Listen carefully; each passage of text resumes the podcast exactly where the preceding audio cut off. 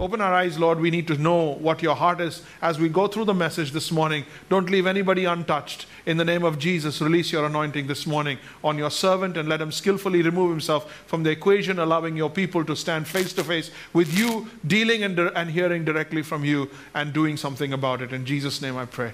Amen. Thank you, brother. A dry spell a dry spell, a dry season in your spiritual life. That's what we're talking about this morning. A dry season in your spiritual life, if I can define it and just be clear about it, is this it's the time or period in your life when you are deadened, when you're deadened to spiritual things. A dry spell a, is a season or period in your spiritual life when you're deadened, when you're what? Deadened, you become numb to spiritual things, spiritual agendas, spiritual purposes. Your appetite for the things of God has gone. You become blind to the goodness of God. God has not stopped being good, but you become blind. You don't see God being good to you around you. You return to idol worship of yourself.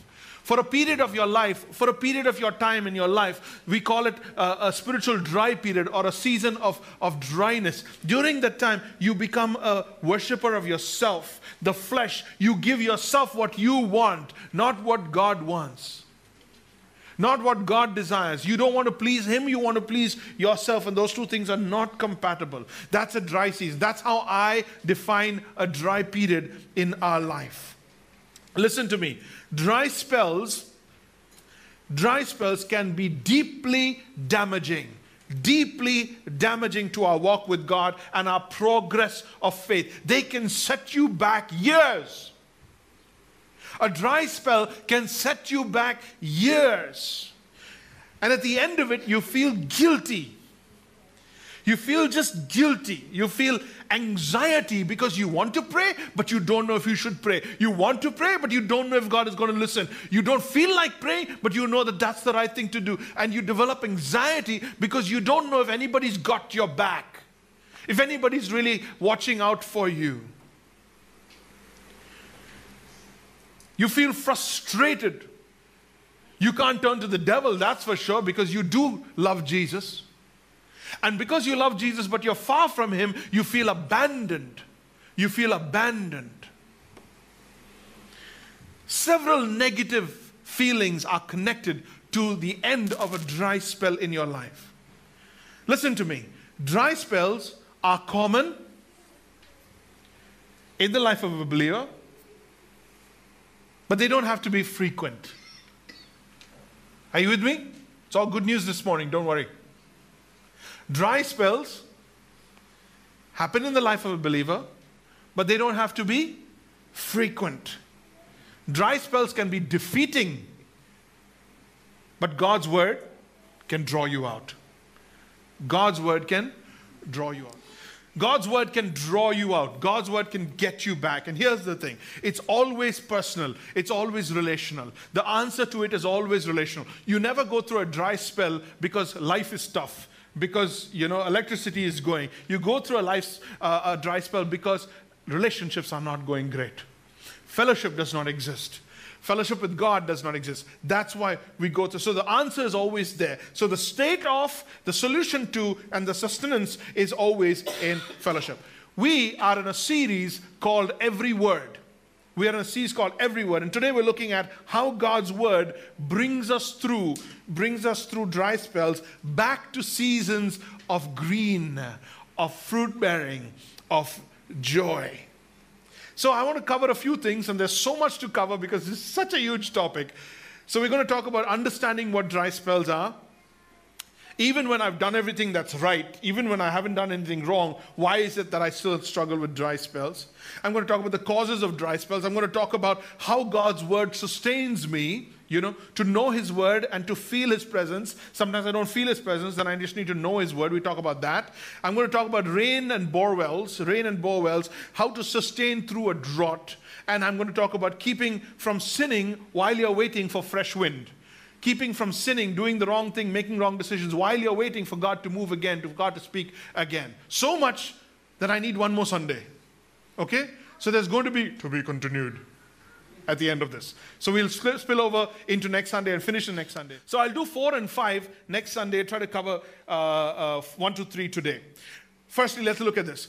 Dry spells, they happen. Sometimes we bring it on, Sometimes God wants to take us to the next level. So there are times when God will make you thirsty. God will take out everything in your life and not let anything work so that you begin to feel uh, frustrated. You begin to feel thirsty. You begin to feel like He's not moving, not doing it. It's because God is so pleased with you. God so loves where you're at. Now He wants to open His heart to you and ex- let, allow you to explore a little bit more of Himself. See some more goodness in Him. He wants you to get lost in His magnanimity and His his, wonder. He wants to show you a little bit more. So God takes you to dry spells to make you more hungry so that He can give you more. But that's very rare with you and me. Very rare. I mean, you got to be really in another place with God for Him to take you that. For the most part, we brought it on. For the most part, dry spells are our, our issue. So he deepens our hunger for God. So it's not always sin. Sometimes he's testing the elasticity of our faith. Are we really banking on God? or not. He seems to have disappeared. He's not speaking to me. He's not moving. He's not answering. But this is not a dry period. This is a beautiful period where God gives us a thirst so that we want more. Either He's teaching us to trust what He has already said, or He's waiting for you to obey what He previously said, or He's not doing anything and He's just waiting for the right time because God works in His time. No, you don't have to always, when you open the Bible, get a word from God. Not always is there going to be magic, is there going to be inspiration. Sometimes God just wants you to live off what you already know. Joseph, two years, two years he was in prison, did nothing wrong, did nothing wrong. And he was just rotting in prison over there, even though he was doing really well and he kind of everybody liked him over there. Yes, sir, no, sir, three bags full, sir. Everybody loved him, started giving him, uh, you know, responsibilities. He became monitor in prison, all that kind of thing, right? But two years, Baker came, Baker went. You know the story? Yeah? God forgot him. God forgot him. But Joseph was faithful. David, he says, Why have you, uh, why are you far from me? Return to us, O Lord. Hannah, Hannah was barren. Prayed, prayed, prayed, prayed, prayed. Prayed, prayed, prayed, prayed, prayed. Years later, when she was old, God answered her prayer. You wonder why God goes quiet. Jeremiah 24 7. I will give them a heart to know me, for I am the Lord, and they will be my people, and I will be their God. Watch this. For they will what? For they will what? Return to me with a whole heart. That's what God's all about. He's trying to get you back. Return to me with her whole heart. Matthew chapter 5, verse 6. This is New Testament. Blessed are those who what? Hunger and who what? Come on with me. Blessed are those who hunger and thirst for what? Righteousness. For they will be filled. Promise. Promise spoken, promise kept. Hunger and thirst. So there is a good hunger, there is a good thirst, there's a good insatiable appetite for the things of God. So oftentimes, a dry period comes because we bring them on. I want to look at five uh, causes, why and how we bring them on. Look at me. Try and try and think with me. Don't be overwhelmed with guilt or negative. Uh, just just work with me so that we are careful about the future. You know, you know the railway lines. That moment. When is that moment when I went off track?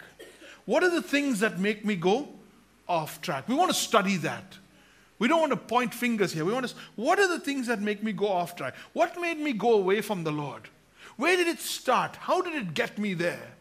How am I here today, so cold, so distant from the Lord? And you understand that because you've been through dry periods in your life. Thank God for the fact that He's always bringing us back. I'm not saying there's only five. I'm sure you can think of more, but I've got time for five. Number one, a deliberate, chosen, sinful lifestyle. Write it down.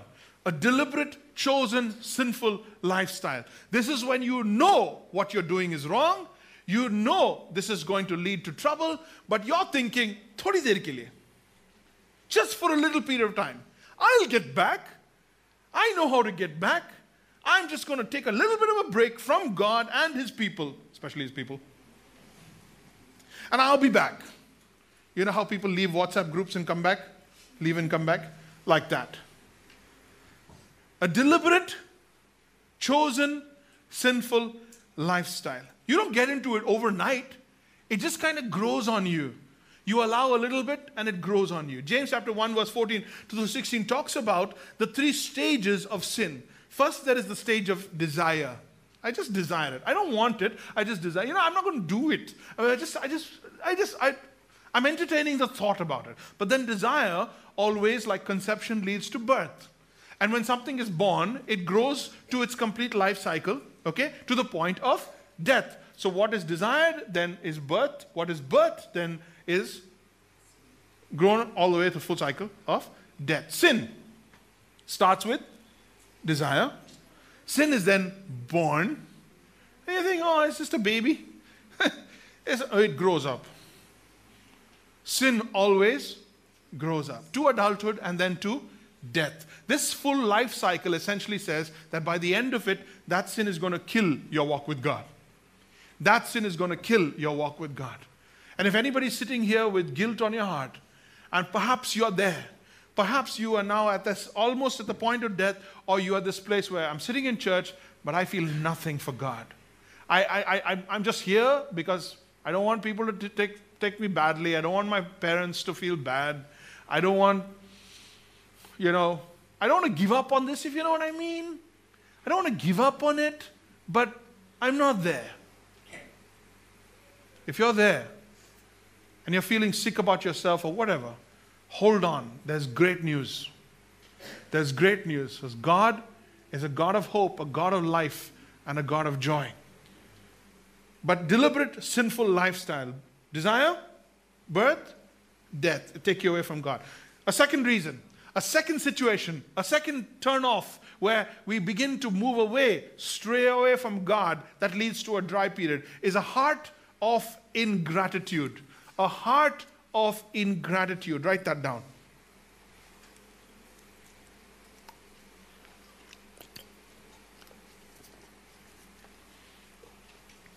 This is dangerous. When the heart begins to practice grumbling, the heart begins to entertain what you don't have, what you don't like, what you don't have.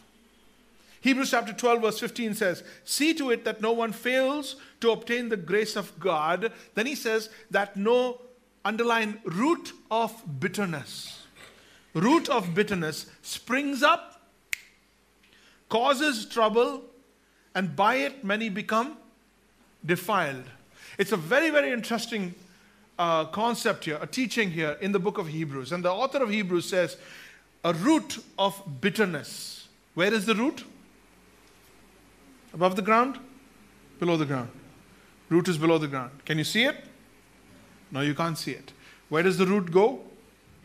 It grows everywhere. A plant is fairly contained, size, height, but roots can go everywhere. And when you entertain bitterness, something you got, something you didn't get, something you deserve, something that never happened, something someone something said, someone something should have said, when you entertain I can't believe he said that. I can't believe. You fixate on it and you, you become absolutely ungrateful.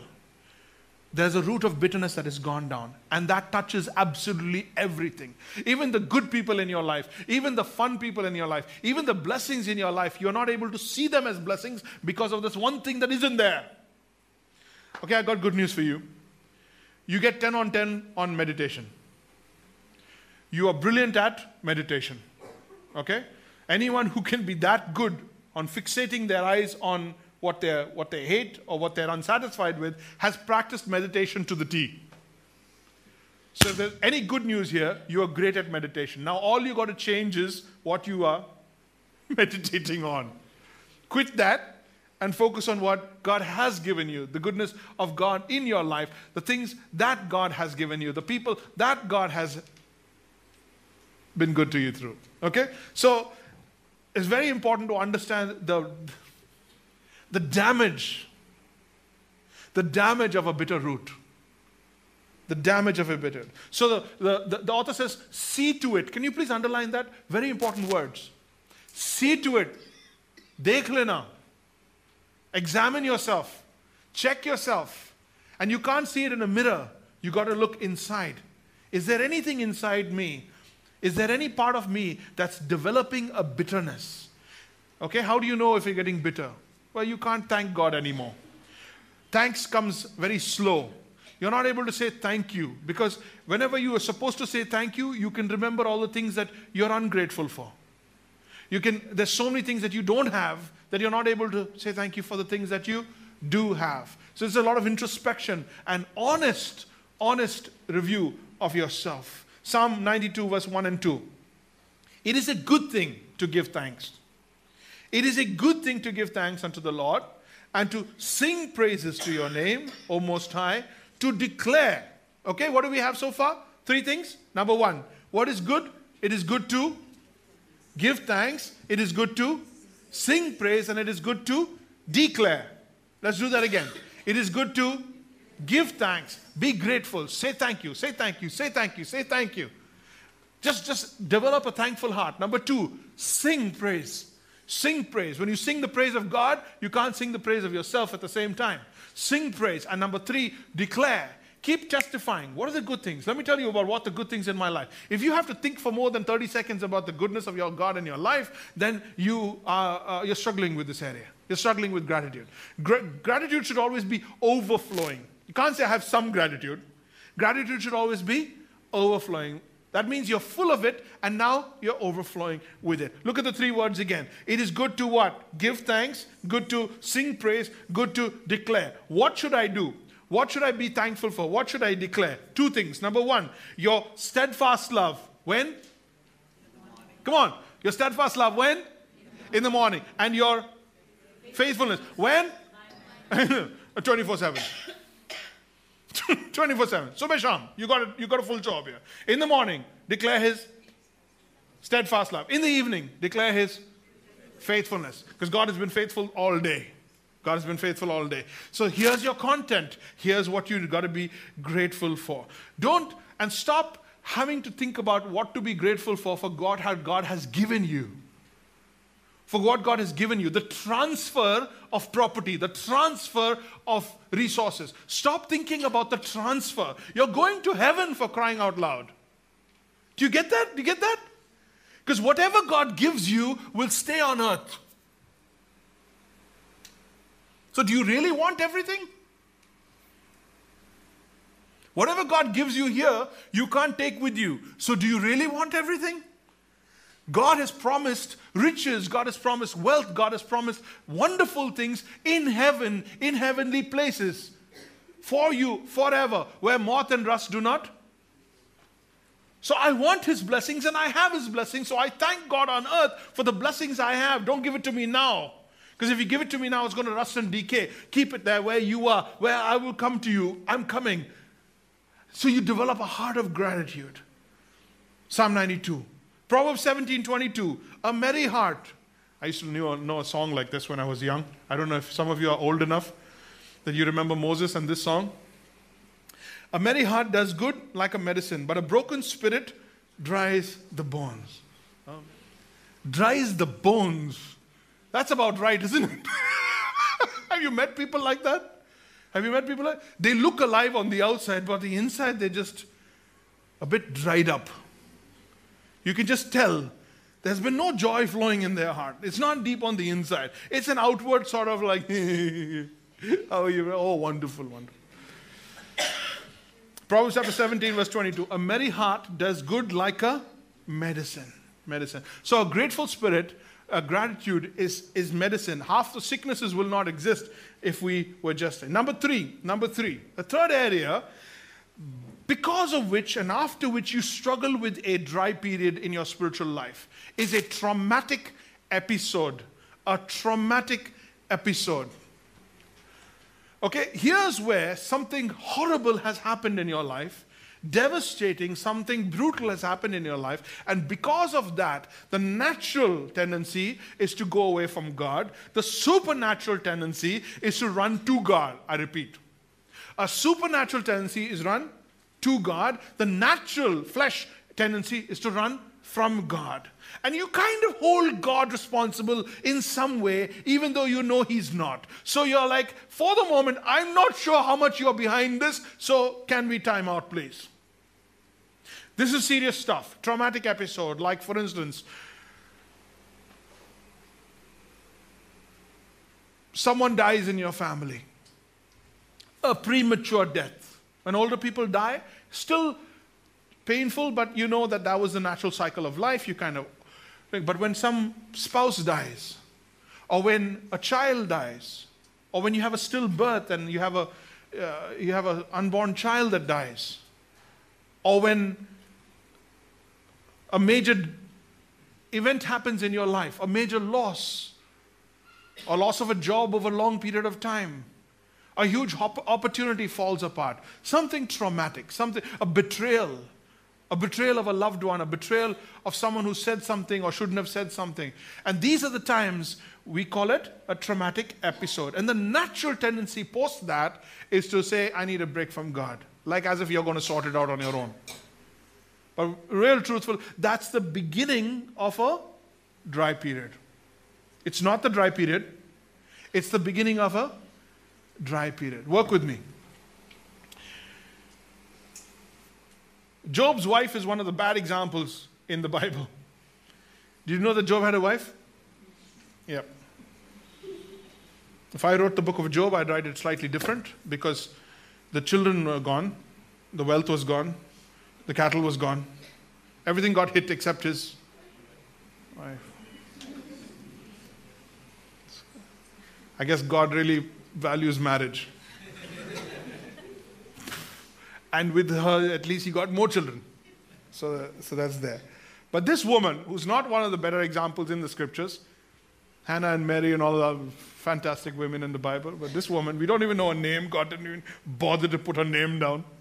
She came to Job. Job has just lost absolutely everything. And he, she came to kick him when he's down. Don't try and think about anybody right now but she came him when he's down. Our man has just lost everything, and only the six people who came alone to, who escaped alone to tell him that. He's devastated, traumatic episode. And she says to him, Will you still maintain your integrity? Will you still maintain your integrity? In, it's not here, but the word integrity says, Are you still going to keep the faith? You're still going to keep trusting God? Your faith hasn't worked out for you. Look at what has happened. Look at what God has allowed in your life. Curse God and die. Great advice, great timing. Curse God and die. Now, by the way, in the Old Testament, the word blessing and cursing means when I bless, I embrace something. To bless God is not to give him anything, but to embrace him. And curse God is to say goodbye. To curse means to say, I don't want to have anything to do with you. His wife is telling him, curse God and die. You know what Job says? What a man. Job says, Oh, are you saying that I can take good from God and not bad? Timing, my goodness. After just losing everything, he's saying, Are you saying, great argument, by the way. You're saying I can take good from God but not bad from God? Like I deserve it? But after a traumatic episode, the tendency of your metaphorical wife to come to you and say, chuck it. It's not, this faith hasn't worked out for you. Let it go. Matthew chapter 7, verse 26. But everyone who hears these sayings of mine and does not do them is like what? Is like a foolish man who builds his house on the sand. Now, traumatic times and episodes are, are some things where it proves you have not been living a, fool, a, a wise life. You've been a fool because your foundation has been sand and not rock. A wise man builds his house upon the rock because the episode is going to come. The episode is going to come. Both rocks and sand are on the side of the ocean. And when the waves hit, the storms hit, there will be destruction. So at that point, you have to ask Am I wise or am I foolish? Traumatic episodes will come. None of us deserve total and full happiness. God has reserved that for heaven. I'm going to repeat it, say it again. None of us deserve full and total happiness. God has reserved that for eternity. For your 60, 70, 80 years on earth, He wants you to know Him and He wants you to fulfill His purposes. A traumatic episode. Number four, undisciplined spiritual life. An undisciplined spiritual life. Here's where there are no habits. Habits have not been formed for health. You don't have a proper diet, you don't have a proper fitness regime for your spiritual life. If you've read, written that Go with me to Proverbs chapter 9, verse 27. Cease listening. What does cease mean? Stop. Cease listening. Don't miss this. Cease listening, my son, to discipline, and you will. There you have it. Stop listening to God's word on a regular basis. Stop letting the word of God become the voice louder than everybody else's voice, and you will stray. Proverbs chapter 21, verse 16. A man who wanders from the way of understanding will rest in the assembly of the dead. A man who wanders in the way of, the, of understanding, he knows the way, but he wanders. He's going to rest in the assembly of the dead. Hebrews chapter 10, verse 24 talks about fellowship. He says, Don't neglect fellowship. Don't neglect fellowship. No, you're not good on your own. You are an ember, you're not a candle. You're not a star that burns on your own. You are an ember. An ember burns when it's along with everything else, with all the other embers. When the ember is taken out and put on the side, you're not listening to me. When the ember is taken out on the side and put alone, the ember thinks it's hot because it's going by its own temperature. So it thinks it's hot. But it's losing temperature, and only when it comes back to the fellowship, it realizes it's not half as hot as it thought it was. But when it does come back, it gains the heat from the rest and it keeps the faith. We are embers, we are not candles, we're not stars. We don't have our own, we need fellowship. And when we neglect fellowship, this is what happens we stray. Over a period of time, that's what happens. Number five, a growing, this is going to hurt, a growing list of the unforgiven. Sounds like a movie title. A growing list of the unforgiven. My brothers, my sisters, my friends, oh, this is the slammer. This is where the rubber meets the road. Let's talk about this. A growing list of unforgiven. First, there's one person you can't forgive. Then it becomes two, then it becomes three, and now you've lost count of the number of people you haven't forgiven. Here's the problem God has forgiven you 100%, you have forgiven 80%, 70%, 50%. You think you're a good person because you've forgiven them somewhat, but the list of unforgiven has grown. And when that list of unforgiven people keeps growing, God moves away from you. God disassociates himself with you.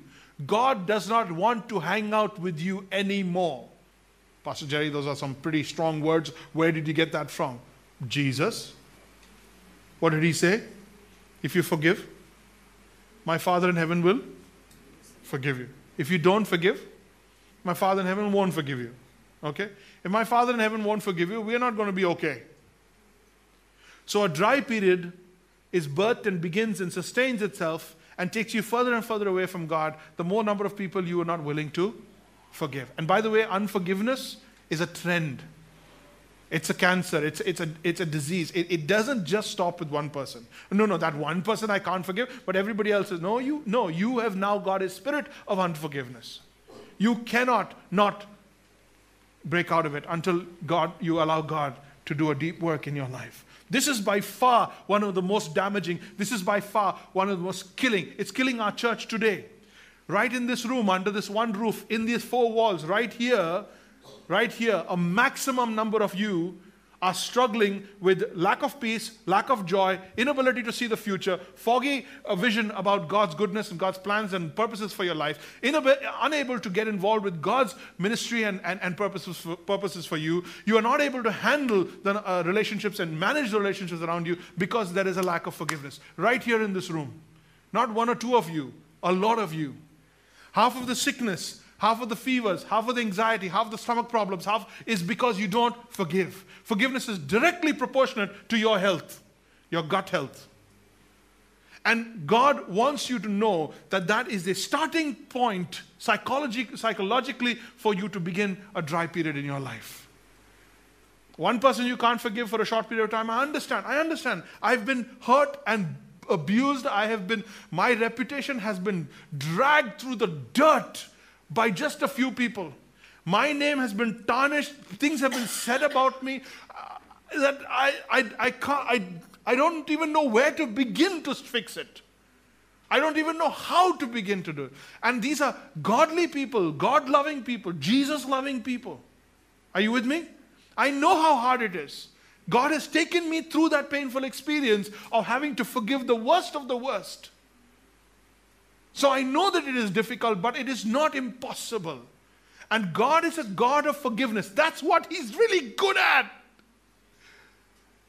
What He's really good at is forgiving. And if He can't help you with that, I was going to say, so God help you, but then, are you with me? Are you with me? One of the biggest reasons we go through dry spells is because of the growing list of unforgiven. Luke chapter 17, verse 3 through 5. You're not going to like this verse. Pay attention to yourselves. That's a good start. If your brother, notice he's not talking about a friend or an enemy, it's easy to forgive enemies. It is easy to forgive अपने भाई लोग जो है ना how could he do it how could how could if your brother sins rebuke him hey that's great because he's your brother you got that freedom rebuke him and if he repents oh i don't know lord i only like the rebuke part can i just keep it there Some people have a confrontation ministry. Have you heard of that? Some people pride themselves, oh, I, I know how to confront everybody and everybody. They just go around with their two AK 47s. Everyone, from man to woman to pastors to leaders, their job is to go into churches and, you know, hey, you're wrong, sin, sin, sin, sin, sin, sin. Yeah, all they ever see is sin. They're, I call it a ministry of confrontation. I like the rebuke part, I don't want the he says here, pay attention to yourself. Your brother sins, rebuke him, and if he repents, yeah, so hope that he doesn't repent, because then you're going to have to forgive him. Here's the bad part. And if he sins against you seven times, and turns to you and seven times he says, Oh, I'm so sorry, I did it again, I'm so sorry. Seven times.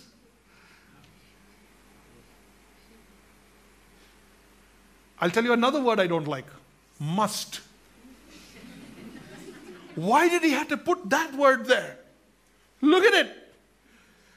He says, I repent. You? Kya, Lord? Kya problem? Kya, what? What? Just give me three people. I just want three people. Doesn't it feel good to just hold something against someone? You just kind of feel justified. You feel like you feel empowered. You feel like you know that like their future is in your hands or something like feel I'm not going to forgive you. And then they leave and have a great life, and you're still stewing here in your own. Oh, brother, this is the this is the mind blowing. If they do seven times, say you must forgive them. The apostles, the disciples, he's talking to the apostles, he's talking. Apostles said to him, But what if, what if, what if, what if, what if? No, that's not what they said. Look at what they said to him Lord, increase our faith. Because forgiveness is a faith issue. Forgiveness is a faith issue. How, does it, how is it a faith issue? It means if I let this fellow go, this guy, if I let him go and I forgive him, Will God take care of my? Will God take care of me? Will God see to it that justice is done? Have I released justice into the right God, into the hands of the right God? It's a faith issue. Whenever you're forgiving someone, it's not about their sin, it's about how much faith you have in God to deliver justice to you. Can I say that again? Whenever you forgive someone, it has nothing to do with their sin, it has to do with what you can believe God if He is a just God or not. Okay? So if you don't forgive, you will be left with bitterness, you will be left victimized. You'll feel like everything is their fault. People have screwed up your life. People have messed up your life. Life would have been better. Your marriage would have been better. Everything, uh, your happiness would have been better. Everything would have been better if he, if she, if he, if she, if D. Wrong. God has given you everything you need for life and godliness. God has given you joy. God has given you the Holy Spirit. God has given you a future. God has given you a calling. God has given you a mandate. God has given you His presence. God has given you His promises. God has given you His family, His extended family. God has given you every good and perfect gift, and you have everything you need for life. Everything else was a bonus, and if you don't have that, you should not, never miss it. That is the life in Jesus. That is the life in Jesus. Let me explain something to you. It is a detour, but it should help you. This is what makes Jesus the happiest person on earth. John Piper has just released a book on that. This is what makes Jesus, this is not from his book, but I'm saying it to you. This is what makes Jesus the happiest person on earth. Everything about his life was about pleasing the Father. You got that? Got that? Everything is about his life. I came here to please the Father. I want to please the Father. If the Father has told me to do this, I don't like it, but I'm going to do it. If it's for you, I'll do it, but because because the Father. I, have come, I, I, that the world may know that I love the Father and do exactly as He says, John chapter 14, verse 26, 29, 30. So it's all about the Father. Then He does what God wants Him to do. Nothing in His life was what He wanted to do. Nothing in His life was what would, would have been pleasurable, would have been uh, great. He did. He wasn't a hero. Nothing. He had to die at the end, a shameful, horrible death. God wanted that, Jesus did it. Now, everything about him, his life makes him the happiest person because he lived to please the Father. Are you with me so far? Now, what makes you the happiest person on the face of the earth? God says, Jesus did absolutely everything I wanted for you by living for me. Now I want you to be in Christ, Christian. I want you to do everything you do in life. I want you to live for, die for, love for, forgive for Jesus. I want your heartbeat to be to, for the smile of Jesus' face. I want you to live for the glory of Christ. I want you to give the glory of your life to Jesus because he gave his glory to me. Do you get that? So, what makes Jesus the happiest person on earth is that he lived for the Father. What makes you the happiest person on earth is that you live for Jesus. Anything less than that, and you'll never be happy. You will never be happy. You'll always be negotiating, and it'll always be somebody else's fault. Come back to Jesus. The dry period is over today. Come back to Jesus. The dry period is over today. Sin may have taken you farther, but Savior the Savior will bring you back. Bitterness, vengeance, victimized, feeling robbed, all history. There's, there's a trail of damage, my brother. There's a trail of damage, my sister, when you have gone through a, a, a, a dry period. There's a residual guilt that you can't get over because you walked away from God. It's like losing your first love. When you're first in love and then you lose that love, it's never possible to get back to that. Ever. There's residual guilt. There's restoring that passion. You can't get back to that. There's relationships that you started during the dry period that you can't now get rid of.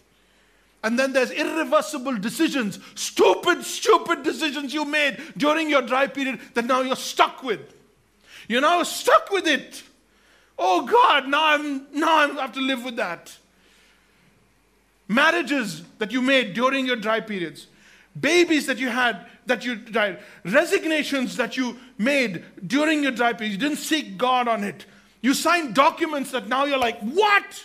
You left the church during a dry period and you don't know how to come back. You got into debt during a life, and the list goes on.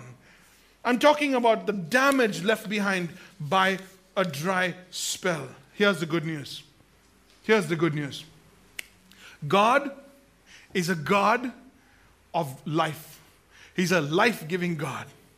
There is no situation that you have gotten yourself into that He cannot give life to. Nothing that you have done have taken you so far and damaged life so much that He cannot breathe life back into your. No mistake you could have made that could be so devastating that God cannot work around it. Jesus said, I am the resurrection and the life. He didn't say, I bring the resurrection in the life. He didn't say, I do resurrections. He said, I am the resurrection. He says, resurrection is not a time, it's not an event, it's a person. There's a story about the apostle, uh, about the, the prophet Ezekiel. Have you heard that? Ezekiel. And he was a prophet of God, and God gave him an audiovisual demonstration. You know these audiovisual demonstrations, like the animation that they made, like to show the baby being born, and you can see the whole thing, or a knee trans, you know, like the, the knee transplant, and you get to see the whole thing happening before it ever happens. And you get to see what's going to happen. If you know, and they do the today animation is insane. God was good at it, and God gave Ezekiel an, an animated audiovisual demonstration. Put him to sleep or whatever. And he said to Ezekiel, Let me read it for you, okay, so that we don't go too much. The hand of the Lord was upon me, and he brought me out to the Spirit uh, uh, by the Spirit of the Lord and set me down in the middle of the valley, and it was full of bones. So, what's the situation? He's brought him, theater setting, in the valley, and the valley is full of bones. Why is the valley full of bones? Because there was a war there, and two armies came, and they all killed each other, and they deteriorated, and all finished, and now we only got all huddy buddy over there, just, just, just a valley full of bones. You've heard of the. All right. He caused me to pass among them. Go walk, go. Ezekiel, walk among the bones. And behold, there were many on the surface of the valley, many bones. And lo, they were all dry, dry bones. And then he asked Ezekiel a question Son, son of man, can these bones live? And for the first time, Ezekiel used the phrase, God knows. See there. Oh Lord God, God knows. And God does know. God does know. So he says to him,